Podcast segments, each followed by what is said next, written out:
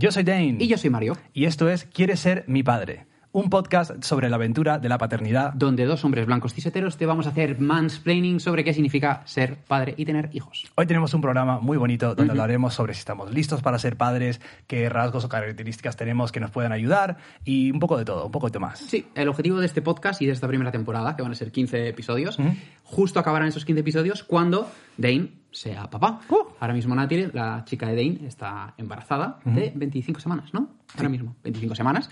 Entonces, con suerte, en esta primera temporada trataremos un poco los temas eh, que yo creo que son también más importantes. Te daré algunos consejos, algunas dudas que puedas tener y, con suerte, en la segunda temporada ya podremos los dos decir que somos padres. Uf, tengo muchísimas ganas, tío. ¿Tienes ganas? ¿Te apetece? Muchísimas ganas.